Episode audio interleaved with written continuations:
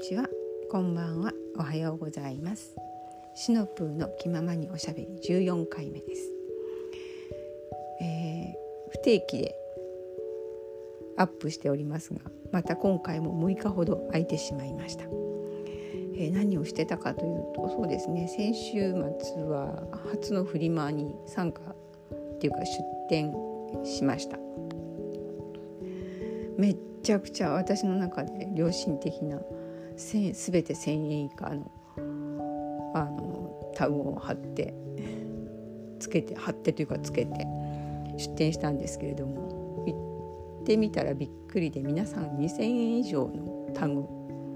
えー、1万円近いのもありましたね。1万円もあったんじゃないかな多分、うん、あの多分場所に代もあるんだと思いますけれども、えー、そこでちょっと思ったのがさてフリマとフリマに来るってみんなどういう感覚で来るんだろうなっていうところですね。もちろんブランド品があればラッキーって思う人もいると思うんです。そこに対して、えー、っと1万円以下で買えるのが最高だなって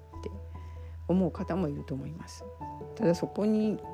そのものがどうなっているか状態ですよね。ものの状態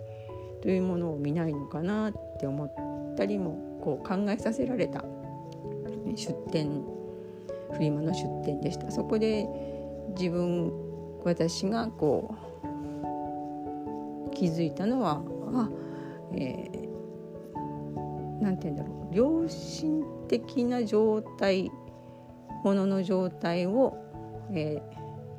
ー、フリマに出したいというところですね。それに共産や共鳴する方共感する方と一緒に、えー、夏ぐらいにフリマを一回開催したいなって決めております。うん、いいきっかけだったなと思うこの6日間でした。うん、とあと,、えーと自分の弱点も見つけられたことですかね。えー、コーチをやってますし生きがい研究員もやっております最近よいしカードという死生観を見つめられるカードにも取り組むようになりました、えー、その時にこうやって今口にできることを言葉にしてできることはまだいいんですけれどもそれを宣伝するっていうか宣材宣伝材料を作るいわゆるフライヤーだったりとか SNS 上だったりとかやる時に、えー、自分の宣伝方法が苦手という弱点もう薄々っていうか前から分かっていたんですけれども今日、えー、総合コーチングをして改めて気づかされたところです。そこで思った言われたっていうかこうそこでこう気づかされたのが、自分のドヤ感。ドヤ顔のドヤですね、うん、を、えー、さらけ出してもいいんじゃないかと。いうところで。私のドヤ感って言ったら何だろうなって思うのはやっぱり周りの人に笑顔でそして心地よく暮らしてほしいっていうか過ごしてほしいそういう人生であってほしいという思いは、えー、誰よりも強く思っています。うん、だからこそ私、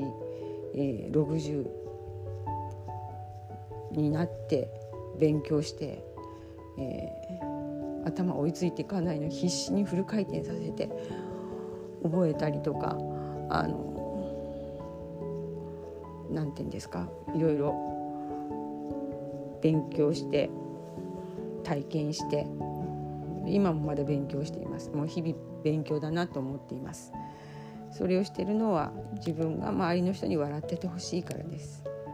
特に大好きな人だったりとかね。で日々生きがいって言ったらおかしいですけど楽しく暮らしている方だったり、笑ってる方はが一人でもこう多くなると世の中もきっと変わってくると思うんです。そんな壮大なテーマかって思っちゃいました、うん、壮大になるかもしれません。私一人の力では無理です。だからこう思ってる方たちが、えー、コーチングをやったりとかあとお話を聞いたりとかそういう方たちがたくさんいればいるほどそういう人たちが一人ずつ増えていくんですよね。関わっていくことで。うん、そしてこうなんて言うんだろう。安心して日々暮らせる世の中にしていきたいなと思います。そして今は Zoom がありますので、えー、日本だけじゃなくって世界中にこういうことが広められるんだなっていうことを、えー、認識して皆さんもあの変えられ変えられない人生はないと思いますので。ないです。だからあの苦しいとかしんどいとか思ってる方がいたら私でもいいです。身近な方でもいいです。あのコーチングをされてる方もちろん占いだっていいです、うん、あの信用できる方ですね。安心安全な場所に、えー、っと声をかけてそしてあの楽しい人生になるよう自分で開いていく力を持ちましょう、うん、そう思います。そのために、えーと、私たちのようなコーチングだったり壁外研究員だったりそういう人がたくさんおりますので、えっと、皆さんお気軽に声をかけてください。そんなこんなで今録音していたらもう夫が帰ってきました。今日はこの辺でやめます。ご飯の用意します。聞いてくださってありがとうございました。次回はちょっと間隔縮めて、えー、音声配信したいと思います。ありがとうございました。